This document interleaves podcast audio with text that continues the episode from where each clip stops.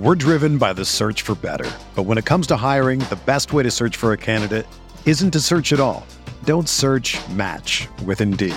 Indeed is your matching and hiring platform with over 350 million global monthly visitors, according to Indeed data, and a matching engine that helps you find quality candidates fast.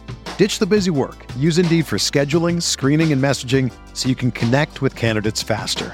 Leveraging over 140 million qualifications and preferences every day, Indeed's matching engine is constantly learning from your preferences, so the more you use Indeed, the better it gets. Join more than 3.5 million businesses worldwide that use Indeed to hire great talent fast. And listeners of this show will get a $75 sponsored job credit to get your jobs more visibility at Indeed.com slash BlueWire. Just go to Indeed.com slash BlueWire right now and support our show by saying that you heard about Indeed on this podcast. That's Indeed.com slash BlueWire. Terms and conditions apply. Need to hire? You need Indeed.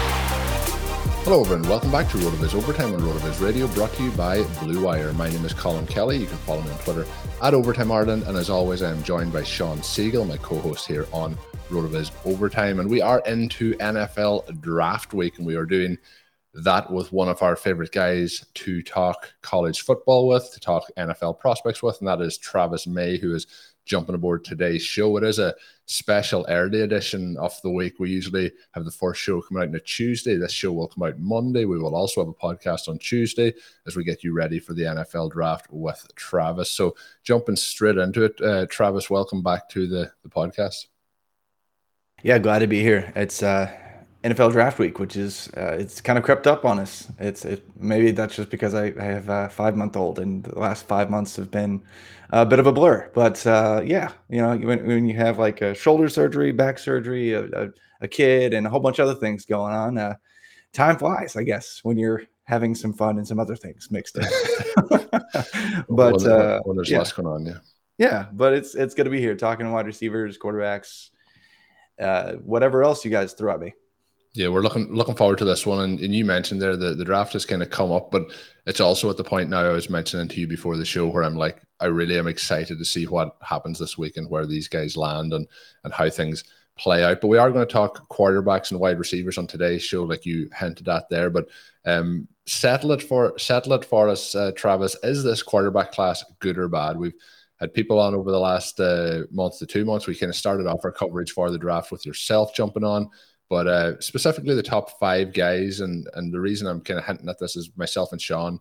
It's an idea that Sean had come up with that was to kind of tactically target and load up on rookie quarterbacks. And I think they're discounted relative to where they're probably going to be even in a week's time. So post NFL draft. Do you think that'll work out for us as a strategy? And do you think some of these guys might be productive starters in the NFL sooner than consensus might believe? Yeah, just labeling something just innately bad is just it's it's such a blanket and blanket statement. You know, it's a complicated thing to to even prove. Um, I don't think it's bad. Uh, I know that we just got spoiled from a profile perspective last year uh, when we were talking about Trevor Lawrence and and Justin Fields and and coming off like the three four year run of hype that they had, even coming out of high school, we knew that those players were going to be special. And then when you had players that were later risers like Mac Jones, like uh, Zach Wilson, and then even Trey Lance. I mean, the, the, unicorn that he was. And so we were spoiled last year just to see this this mix of all these guys that we saw a, a crazy ceiling with. Um, and that's not even throwing out Davis Mills, you know, like and and we didn't see it with him. And maybe we thought the ceiling on Mac Jones was a little bit low, but uh, this year is not just objectively bad from a quarterback perspective. I think that we have four quarterbacks actually that I, I think I trust. I mean, five maybe. Like I, I like um, Malik Willis. I like Matt Corral. I like Sam Howell, Desmond Ridder, and and Kenny Pickett. Uh, he's probably going to be you know the second quarterback selected, maybe even the first quarterback selected. But I'm I'm probably the least confident of the top five guys in this class uh, in Kenny Pickett. But I mean Malik Willis. He he peaked around 40% rushing yard market share. He, he can launch at 70 yards. And when you adjust for schematic variables, Malik's peak like pass efficiency marks were near the 90th percentile. Uh, Matt Corral, another guy. I mean, he like his his pass efficiency peaked around the 95th percentile, and that's even with all the interceptions he had in his uh, 2020 season. And we we know he can add some value with his legs. Sam Sam Howell had three seasons. I mean, from from the get go, North Carolina uh, above the 80th percentile in terms of pass efficiency, uh, peaking around the 96th percentile, by the way, and an elite passer there. And he had more rushing yards per game than Malik Willis did last year. So he can do it all. And so, and, he's actually one of the, the few, um, of one of the only quarterbacks in this league that, in this league, this class that's actually young too. He's like an early declare. And then Desmond Ridder, another three seasons above the 80th percentile pass efficiency, pass efficiency mark. And every single season for Cincinnati, he actually had at least 14% of their rushing yards.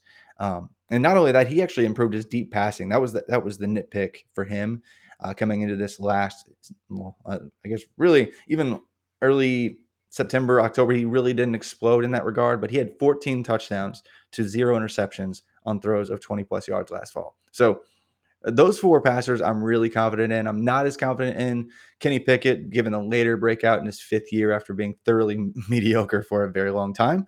But eh, no, this this class is not bad. I think we have four, maybe five guys who will start in the NFL. Travis, what are the legitimate concerns that you are looking at for these guys? Obviously, red flag has come up all over the place for the class.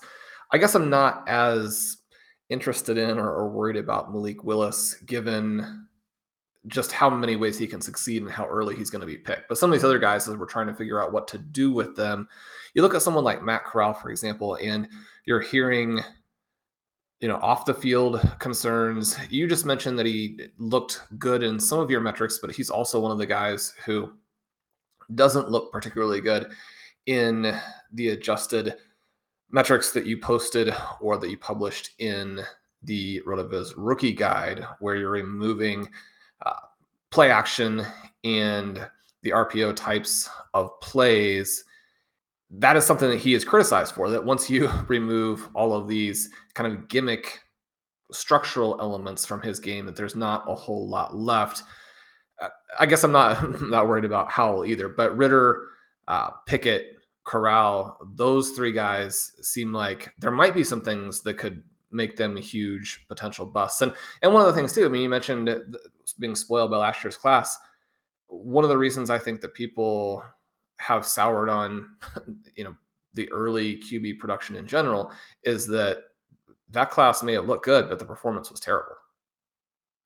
Yeah, and that's that's what's crazy about the NFL is it's really hard to be a good NFL quarterback. There's what I mean, if if we're going to count that guy up in Green Bay. I mean, we got the Green Bay stuff in the background for Comb right there. Uh, but I mean, he's he's an elite passer. You got maybe four or five other guys that we would call elite. We got this young core group coming up, but it's really tough to immediately succeed. I know a few guys make it look easy year one, uh, but some of the greats did not look good early in their career. And so I think we, we need to remember that that was the case. I mean, Drew Brees didn't look good until he was out of San Diego. Uh, now, you know, and um, Peyton Manning was terrible in his first year. Tom Brady wasn't a thing really when he began. Uh, and so uh, all these greats uh, struggled or didn't even really do much at all right out of the gate. Um, and, and now Peyton Manning was bad in a very different way than these guys from the last class were bad. Yes, yes, they were. Yes, but I think that we just get to a point where we, we micro analyze everything, um, and we forget that Fields actually kind of came on strong down the stretch. Uh, Lawrence was dealing with one of the most dramatic messes of uh, a season for any franchise ever. I, I guess like Ur- Urban Meyer faking it and acting like he could be a pro coach and uh, all the drama that, that ensued thereafter. Um, I think that there were there were some external factors that affected last year's class, but I, I get that there's definitely some concern uh, for them moving forward. I, I still actually am a firm believer in Lawrence and Fields, and even a couple of the other guys uh, from last year's class as well. But I get that there's uh, some concern for sure. But you mentioned Willis. Um, you know, I actually added a couple, and that will be in the next uh, rookie guide to my quarterback analysis, digging in further to um, you know, adjusting for not only play action percentage and jet motion, uh, but actually also adjusting for the average depth of target uh, and combining those two together to uh, further identify uh, efficient passers that are passing efficiently deeper down the field versus uh, other quarterbacks in college football. Uh, and, and it's not that I'm necessarily taking those plays out, but I'm adjusting for the uh, boost and efficiency that the quarterbacks get from play action, from jet motion, from having a lower um, average depth of target, and that boosting their completion percentage and things like that. But um, when I do put that whole picture together, I am less concerned about Malik Willis, but he does have the least impressive pass efficiency peak among the quarterbacks in this class that we're considering uh, early in fantasy drafts. So that that is a little bit of concern because if we look at, at hit rates historically, you need to be like a 90th percentile of efficiency fat uh, efficiency passer. I can't talk uh, for the most part, unless you are a Josh Allen. Like if you if you look at recent hits, um, like all the big names, like Justin Herbert and uh, you know Patrick Mahomes and Deshaun Watson. Eh, well, you know he was a hit there for a bit before the the mess ensued, but a bunch of the guys that had crazy peak uh, numbers um, coming out of college. Those were the those were the guys that are hitting, and those are the guys that are getting the first round, early first round capital, and then hitting in the NFL. Uh, the only, like I said, the only exception really is Josh Allen, and then maybe if you include Daniel Jones as a hit, which I don't. So, um, so yeah, there's there's some concern, but Malik Willis is almost where he needs to be. He just had a really weird track to get where he um, he is now. Because I mean, he he went to this situation at Auburn where he was never going to play because Bo Nix, uh, his dad, used to play quarterback for Auburn back in the day, and Nix was a five star quarterback. And so Malik Willis came in right behind him and was never going to see the field. He leaves, goes to Liberty, uh, where the, the talent around him is absolutely non existent. Um, and he does pretty well in his first year starting. Uh, and then again, struggles with interceptions both seasons.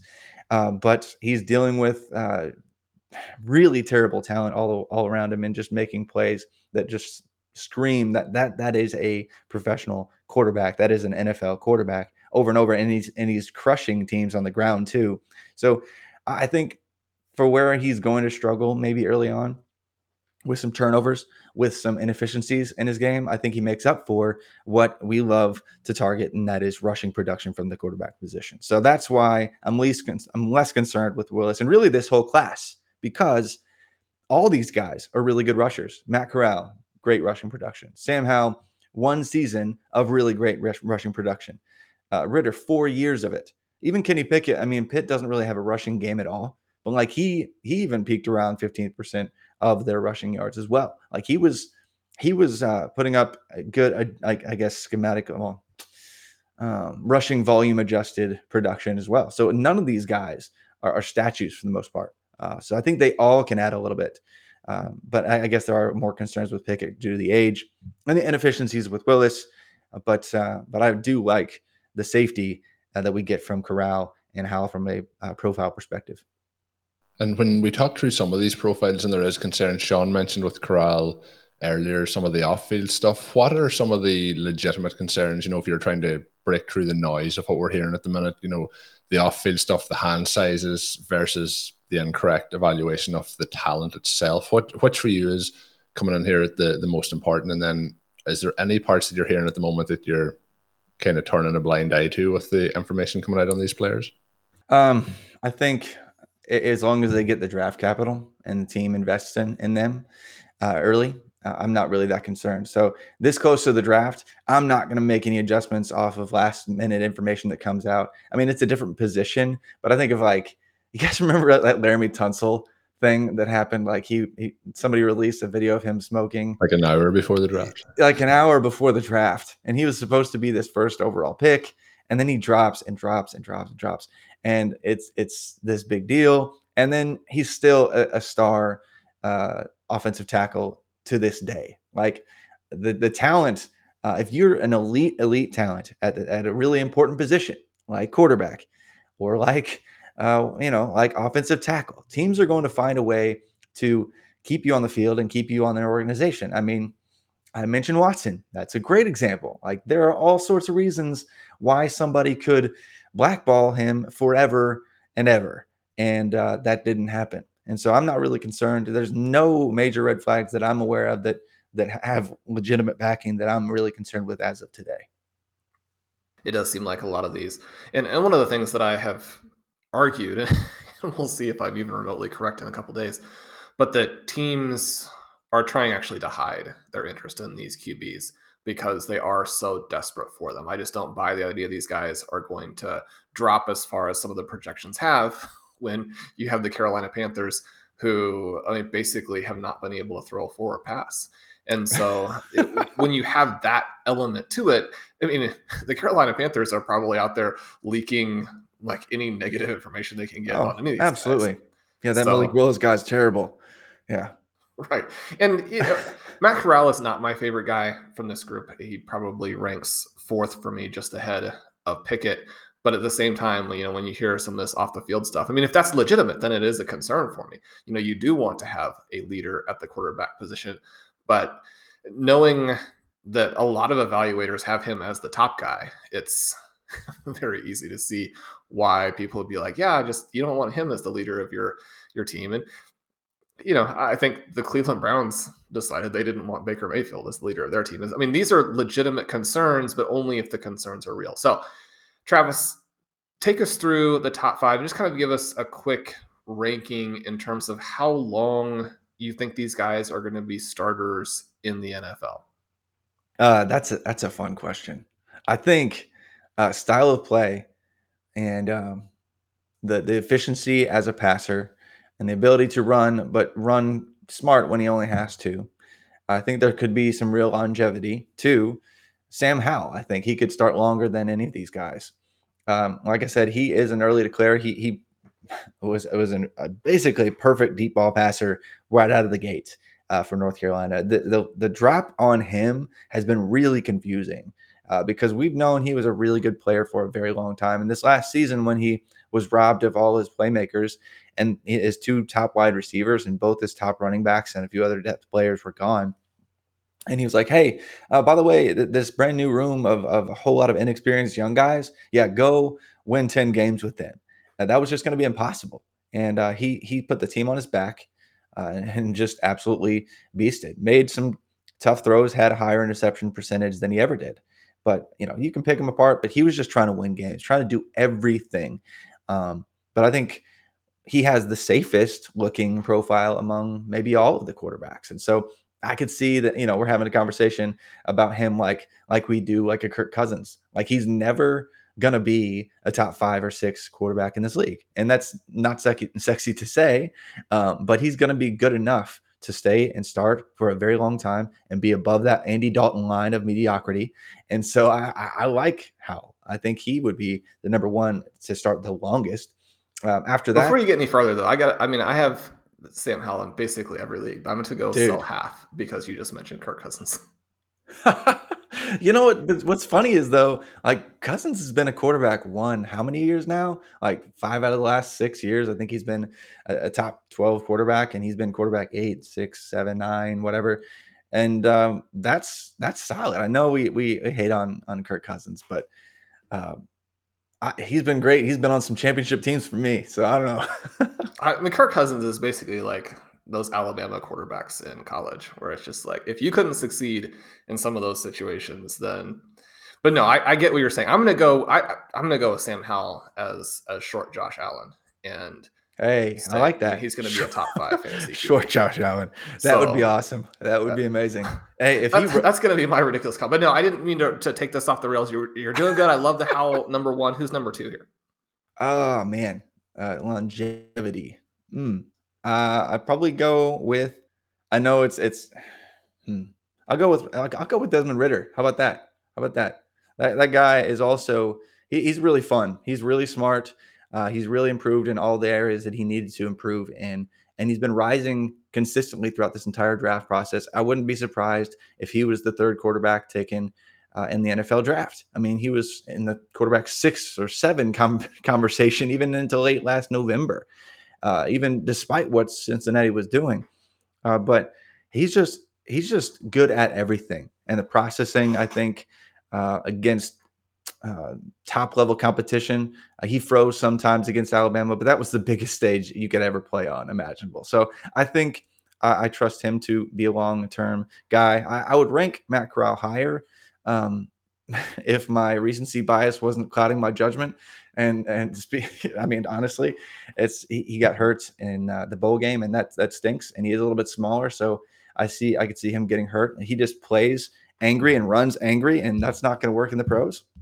And for the same reason, uh, Willis, uh, I think, would rank ahead of him here, um, uh, being a, longer term starter because he's he's built a little bit thicker uh, than Corral and uh, runs, I think, a little bit smarter too. Like he he's he's more elusive and and actually can get down and doesn't try to kill people like Corral does. Like I, I, can't remember which game it was, maybe the Tennessee game or yeah, he ran like 30 times as a quarterback almost. It was it was insane. So he, he needs to tone that down or he's not going to have a very long career. Uh, so Corral fourth, Pickett fifth, um, mainly because I don't believe that Pickett's going to be a long term uh, quarterback anymore. I think I, I, tried to sell myself on him uh, just because of his crazy peak production. But the more and more I dug into it, uh, the more I was just making excuses to make him fit because like he was just not good at football for a long time, and then all of a sudden had a good offensive coordinator and uh, the Biletnikoff Award winner, the best you know for the best wide receiver in football, Jordan Addison, and he looked a whole lot better. Um, and so I'm, I'm not I'm not going to put him up on a pedestal.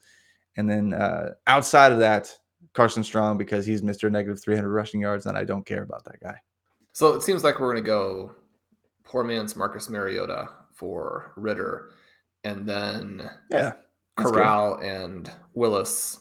Something's going to happen there, and then we have you know your Kirk Cousins, uh, Andy Dalton guy with Kenny Pickett, and really the difference between Kirk Cousins and Andy Dalton is just you know whether or not you get to play with those elite receivers in a, a better facility at the end of your career there. Yeah, uh, that, that would help. I mean, if Andy, imagine if Andy Dalton was the Bengals quarterback now.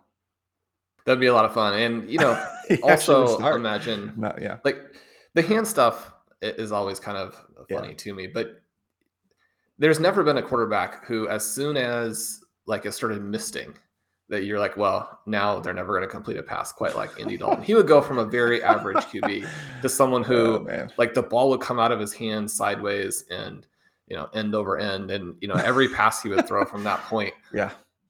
Yeah. Every, every pass, once it starts raining from Andy Dalton, is like, yeah, it, it's like a, Hail it's Mary. like, you know, on NBA Jam, where when you when you're gonna shoot, I don't know if you ever played that basketball game, but uh, back in the day, NBA Jam, you'd shoot a, a, a, bad shot, and before it would even get to the rim, it would turn into a literal brick, and it would spin over like end over end, and then it'd smack the rim because it was a literal brick. That's that's what it looks like. That's that's what that's what came to mind for me. But anyway, uh, for the three listeners that play NBA Jam in the '90s, there you go. Yeah, so we've got some good comps here for the quarterbacks. I think we've probably got people's hopes up really high by comparing him to Andy Dalton and Marcus Mariota. Marcus Mariota, again, I just yeah. every time I mention him, I want to say I'm still rooting for him. I still think he's a starting quarterback in the NFL. Mm-hmm. I'm surprised at some of the trades for him in fantasy because it's not going to be with the Atlanta Falcons. But Marcus Mariota still a future QB1. Colin, take us into the wide receiver questions. We have our wide receiver guru on the show with us today. Hey, RotoViz fans, this is Dave Caban from the RotoViz Fantasy Football Podcast, taking a minute to let you know that as a loyal RotoViz listener, you can get 10% off a one year subscription when you use the promo code RVRadio2022 at checkout. It gives you full access to all of our content and tools. And again, that's RV Radio 2022 at checkout for 10% off a one year RotoViz subscription. Enjoy the podcast.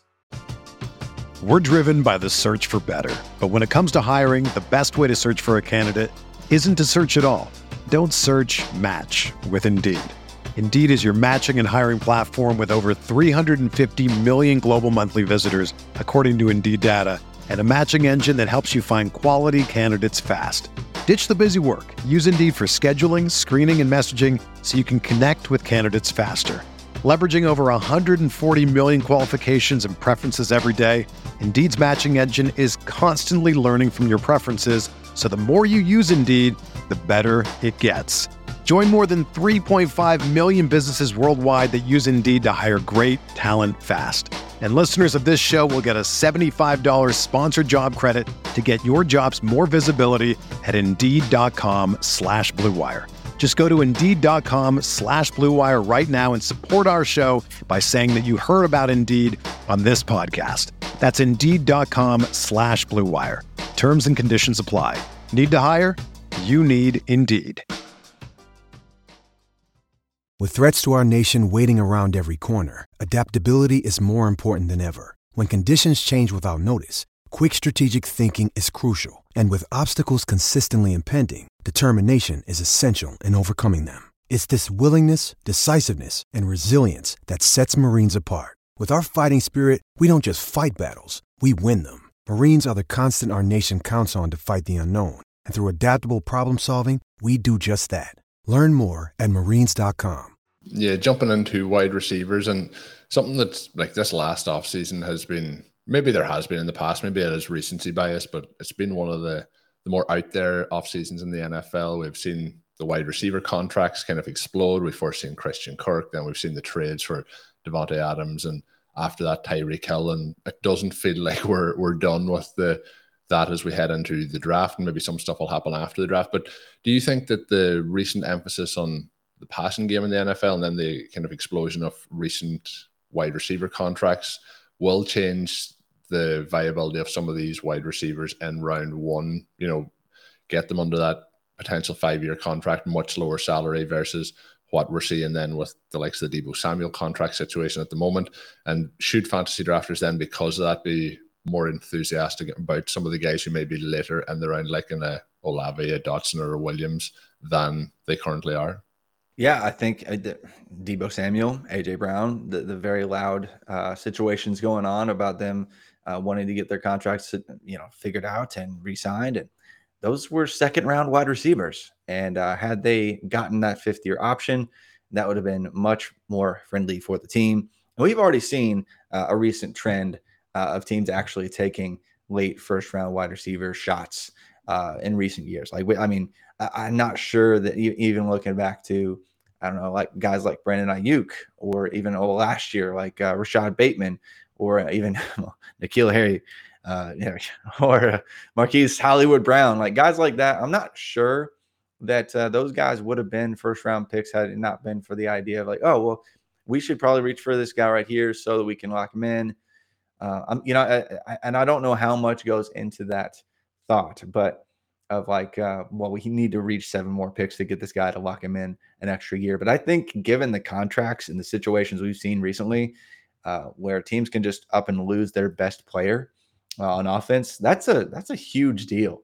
And so I, I think we could see that trend continue and even maybe move more aggressively for teams to just get really key players that they want at the back of round one uh, especially the players that are going to, you know, be loud about the production that they're doing here and there and they deserve this. And uh, oftentimes that's wide receivers. And so, yeah, I, I could see a few names sneaking in to the late first this year that we might not have even thought. Uh, and so, yeah, that will be interesting. Like uh, like Jahan Dotson is probably the number one name that has been like that fringe first projection for a while that I could definitely see uh, going around picks 26, 27, you know, something like that, because hey, we, we need to lock this guy up. If we believe we need to lock this guy up now.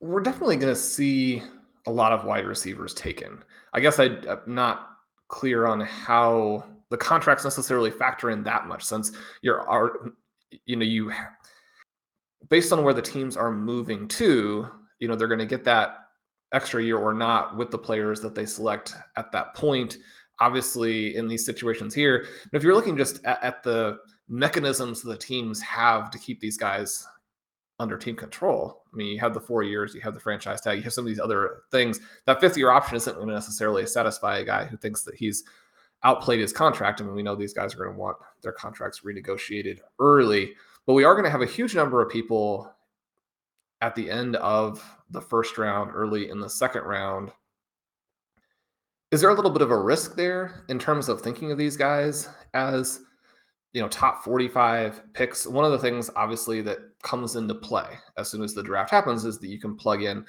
the draft slot into your wide receiver model and that's going to give you some information about the likelihood of the player to number one score points and that's what most of the models are based on but then this idea of you know what it's a proxy for obviously how much the team likes them what the opportunity is going to be early. We know that these trends are accelerating in terms of the early opportunity. But you know do we have that other risk of if this position is now being emphasized in a way that it was not even five years ago that we can't really look at these guys as first round picks either from a talent perspective or sort of relative to other guys in the draft? Because a, lot of the names that are being mentioned right now you know you look at them and you look at your adjusted production index and it's kind of hard to figure out why they would be there. Yeah i mean yeah th- th- this class is interesting because we we knew for a while that the the production from this class was going to be one, one of the worst collective sets of production profiles in the history in i guess in modern college football history uh, part of it is because of the pandemic. Part of it because it, this was just a trash uh, class for a while. Like i mean like even dating back to the recruiting class when it came in we were like this is kind of a bad group. And we didn't see almost any of them break out. Like uh, pickens did great but even like the wide receiver one consensus uh, garrett we uh, garrett wilson like peaked around 31% dominator. Like he wasn't through the roof uh, like crazy impressive from a production profile standpoint. Uh, like the most impressive one uh, was Treylon Burks, and uh, we've got other questions, I guess, about him, like with, with how fast can he actually accelerate? I think that's been the, the question this offseason. And uh, then he's in this weird slot role, like he's just this odd projection to begin with. He, he's got the best production profile, but he has other questions.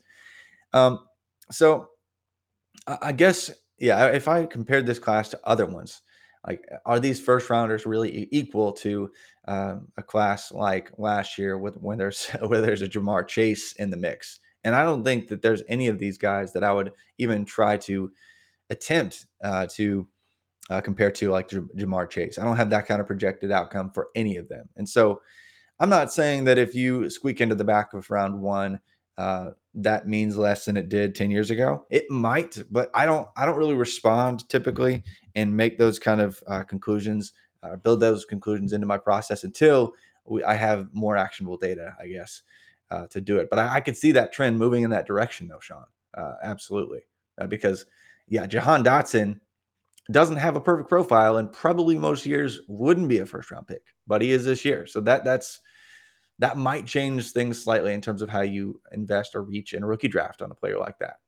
You mentioned there some of the concerns around Burks potentially. Um, how concerned are you about Burks and London? Is there legitimate concerns with both of those guys for you? Um, I, I like both of them, by the way. Uh, and and what I'm going to say is going to sound negative, just given uh, where the the league has been going.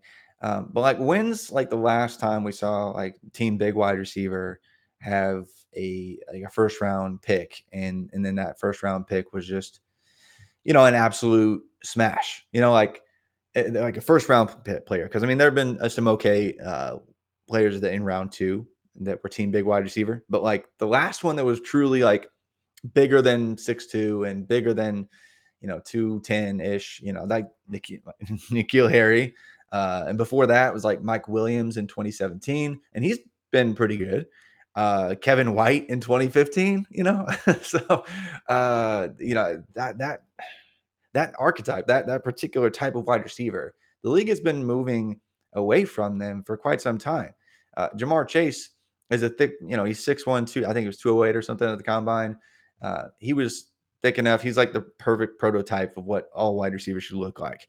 Uh, but guys like DeVonta Smith, who was like 170 something soaking wet, uh, you know, that was surprising to see him, I guess, go top 10 um, in recent classes. I mean, like, uh, not that it's, it's that, that speed and separation is everything like Henry Ruggs and John Ross looking right at you guys. Um, but the NFL clearly cares less and less about uh, that weight uh, that we like to say is super important, or the BMI that we say is super important. Uh, because when we look at our historical data, uh, it says that it is. However, in the last five or six years, it's saying in terms of draft capital that it's less and less important than ever. And so when you got Drake London, who's just not testing because he was injured and he's really not that fast anyway, and then Treylon Burks runs like a four five five, which that that sparks some questions. Um, I do wonder how early these guys are going to get taken. I like both of them. I have first round grades on both of them. Uh, London was absurd, averaging like eight catches a game or, or more, I guess, at times last year. Was like the best wide receiver in football at times. Burks can moss anybody, and uh, his top speed is absurd. And he is an absolute unicorn. Like he, he's this weird run after catch guy who's 230 pounds. Like that's odd. like that's really weird. But I wouldn't be surprised if Treylon Burks fell out of round one because of uh, how teams are valuing that position and the speed and the separation at that position. And we look at where teams target those kind of guys, of bigger, bigger, bigger bodied guys in recent years, like Higgins or Courtland Sutton or a few other names like Chase Claypool, even like third, second round wide receiver. So Burks wouldn't be a surprise to me if he actually fell out of round one. And that would make people panic even more. And that would finally make the investment in Burks super palatable. And I'd probably have him on all my teams. Uh, London, I think he's not as uh, beastly and big, and people want to comp him to Mike Evans. He's not that, uh, but I think he's he's probably safer to go inside of round one than Burks is. Just by abstaining from the forty, he's helped him out. He's helped himself out. Well, I guess you know what I'm hearing you say there is mostly that the NFL isn't good at what they're doing. So maybe I mean, if the guys might getting be drafted in round two, I mean that doesn't that doesn't bother me. And the fact that yeah. the NFL missed on AJ Brown and DK Metcalf, and for whatever yep. reason let those guys fall to that point. Yep. You know uh, they mess up. If if Treylon Burks and Drake London are AJ Brown and DK Metcalf, I'll be I'll be fine with that. Obviously, they're not exact one to one. Yes. Com- comparables, but kind of that point there. So that kind of brings me to my next question, where we are hearing everywhere now that Treylon Burks will actually fall out of the first round for a handful of guys who weren't good in college. And you know, I there's just one of these kind of general rules that people who weren't good in college against that level of competition, it's unusual that they suddenly become good against NFL players. But what's the scenario I should be most worried about here? So, as a Chiefs fan, we had the Jonathan Taylor selection instead go to Clyde Edwards Helaire. The Chiefs already seem like they're trying to antagonize not necessarily me, but just people in general by saying they've got like 16 to 18 guys yeah. with first round grades and they have picks outside of that range. And as a result, I mean, the only conclusion that you can draw from that is that they are already telegraphing to people that they're going to do absurd things in the draft. It's like just just let us wait for Thursday to find that out. You don't have to tell us now. But yeah. What should I be most concerned about here in terms of receivers the Chiefs are going to draft instead of Treylon Burks? Oh man, going for like Christian Watson, that would be just horrifying. Like as one, didn't they already? So what? MVS is there now, right? Marquez Valdes Scantling, He, he's a chief. Am I, am I remembering that correctly? Yeah. So I've joked on a couple of the shows that Christian Watson, like people are talking about like him going to the Chiefs, and I'm like, they already have Christian Watson. And Marquez Valdes Scantling is is it, they're they're clones of each other. Like they're if you put them right next to each other, be like, oh, uh, uh, and like you didn't have like the headshots to remind you who was who. Like you would have no idea because like the exact same height, they run like the exact same forty. They're gangly, flexible dudes who who get used deep down the field, and uh, neither of them have good production profiles uh, coming out of uh, college. And Christian Watson only produced against FCS competition and one week at the Senior Bowl. And so, yeah, that would be terrifying. Like if you, if I was thinking, oh man, Christian Watson, first round talent, dude might pan out. That, that would be awesome coming out of FCS, uh, FCS. But that's stupid to take him that early. Like that's there's no. we can at least dream there, right? I like, mean, there are some guys the Chiefs are probably gonna pick here that you can't even like dream about them being good. Hmm. I, I, I almost can't dream about Christian Watson but but being good but yeah, that's i mean because he's like in that that that mix where they're like he's rising into the first round conversation and as an fcs wide receiver with like just no proof to actually being good against good teams like that's that's concerning like that's a huge huge red flag When I was talking with Pat and Curtis the other day, we were going through some sleepers, and Alec Pierce is one of the names. He's Yeah. another guy who tested as a just freakish athlete.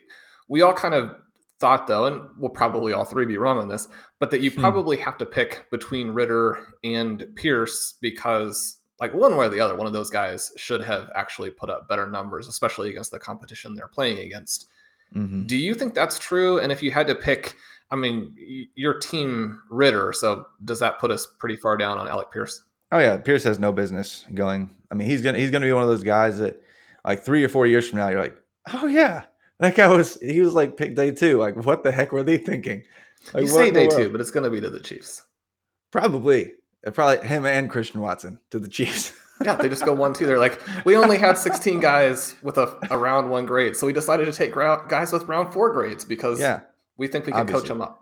that's clearly what they did with Mecole Hardman too. So That, that feels like uh, you know the Chiefs, Shawn. If that happens, will really be setting it out. In the show sheet today, Shawn did mention Alec Pierce and Christian Watson as like two potential bad options. If they draft both of them, I, I don't know what. So what'll I was able to overcome the big AFC championship game meltdown very quickly. I was able to overcome the Tyreek Hill trade very quickly, but I'm never going to get over the Clyde Edwards Helaire draft decision. And I feel like they're already setting me up for Thursday. So we'll, we'll oh man, that's gonna be so bad. So we'll see, we'll, we'll see how it goes, but really looking forward to the Tuesday edition as well. We will be back to make some predictions for the NFL draft, and that one Travis will be joining us as well. Travis, before we do let you go today, have you anything coming out, or do you just want the listeners to check out everything on the, the old Twitter feed? Oh, the old Twitter feed. Uh, I'll, I'll be busy this week. I've been a little bit slower as of late, just because uh, life's been insane with uh, weddings and funerals and new buildings on added on to our church and a whole bunch of other stuff. But I'll be back to it. And uh, College to Canton podcast with Stefan and Matt. We've been doing some mock draft stuff. We've got some more stuff coming, and then I, I'm working on a few more rookie pieces here that should be out here soon uh, on the NFL draft. And of course, the rookie guide. I mean, like that's going to be a lot of fun working with Shawn and and company on that again here soon for the final edition there. Thanks again to Travis for coming on the podcast. Always the go-to person, you know, around, especially if we can get him on on draft week. It's a perfect time to get him on, and we are going to have him back tomorrow and Tuesday. As I mentioned, the schedule is a little bit different this week with the draft happening on Thursday. We are having Monday OT. We're going to have a Tuesday Rotoviz overtime. Then we will be back on Saturday, but it's likely to be, well, it definitely will be, in fact, a evening Saturday release. So we re- usually release overtime on Saturday mornings in the US and Eastern Standard Time. But this week, because of the draft, we will be recapping what happens on the Saturday. So that will be coming out in the evening on Saturday for you. We'll also have slightly updated schedules uh, potentially for Stealing Bananas, but you will get your Wednesday show from Stealing Bananas, and then we'll be informing you throughout the week. Probably the best place to find out all the different shows when they release is my Twitter feed at Overtime Ireland. And of course, if you're subscribed to the feeds, you get them all once they come out. You get a notification, so that's all also perfect there. Shawn did tease it as well uh, on the end of the draft special that we did on Sunday. We got ourselves another draft over at Underdog. And remember, if you sign up over at Underdog and use the code RotoViz, they will give you a 100% sign up matched bonus. But he mentioned that the most entertaining review of RotoViz OT over the next seven days will win themselves a copy of the draft guide for RotoViz. So that is something that I think everyone should head on over and do. Refresh your rating if you have left one already. Well, don't refresh your rating. Give us a five star, but uh, refresh your comment. I think uh, maybe we should I should have phrased that one correctly. But yeah, it's going to be a fun week. We, it is action packed, but uh, we've got lots of content coming your way. Don't worry about that. That is going to wrap us up for today's edition of the show. And we will be back, as I mentioned, on Tuesday with a bold predictions episode for round one with Travis, with Shawn, with myself. So we will be back tomorrow. And of course, until we're back, have a good one. Thank you for listening to Overtime on RotoViz Radio. Please rate and review the RotoViz Radio podcast on iTunes or your favorite podcast app. You can contact us via email at rotovizradio at gmail.com. Follow us on Twitter at RotoViz Radio. And remember, you can always support the pod by subscribing to RotoViz with a discount through the RotoViz Radio homepage, rotoviz.com forward slash podcast.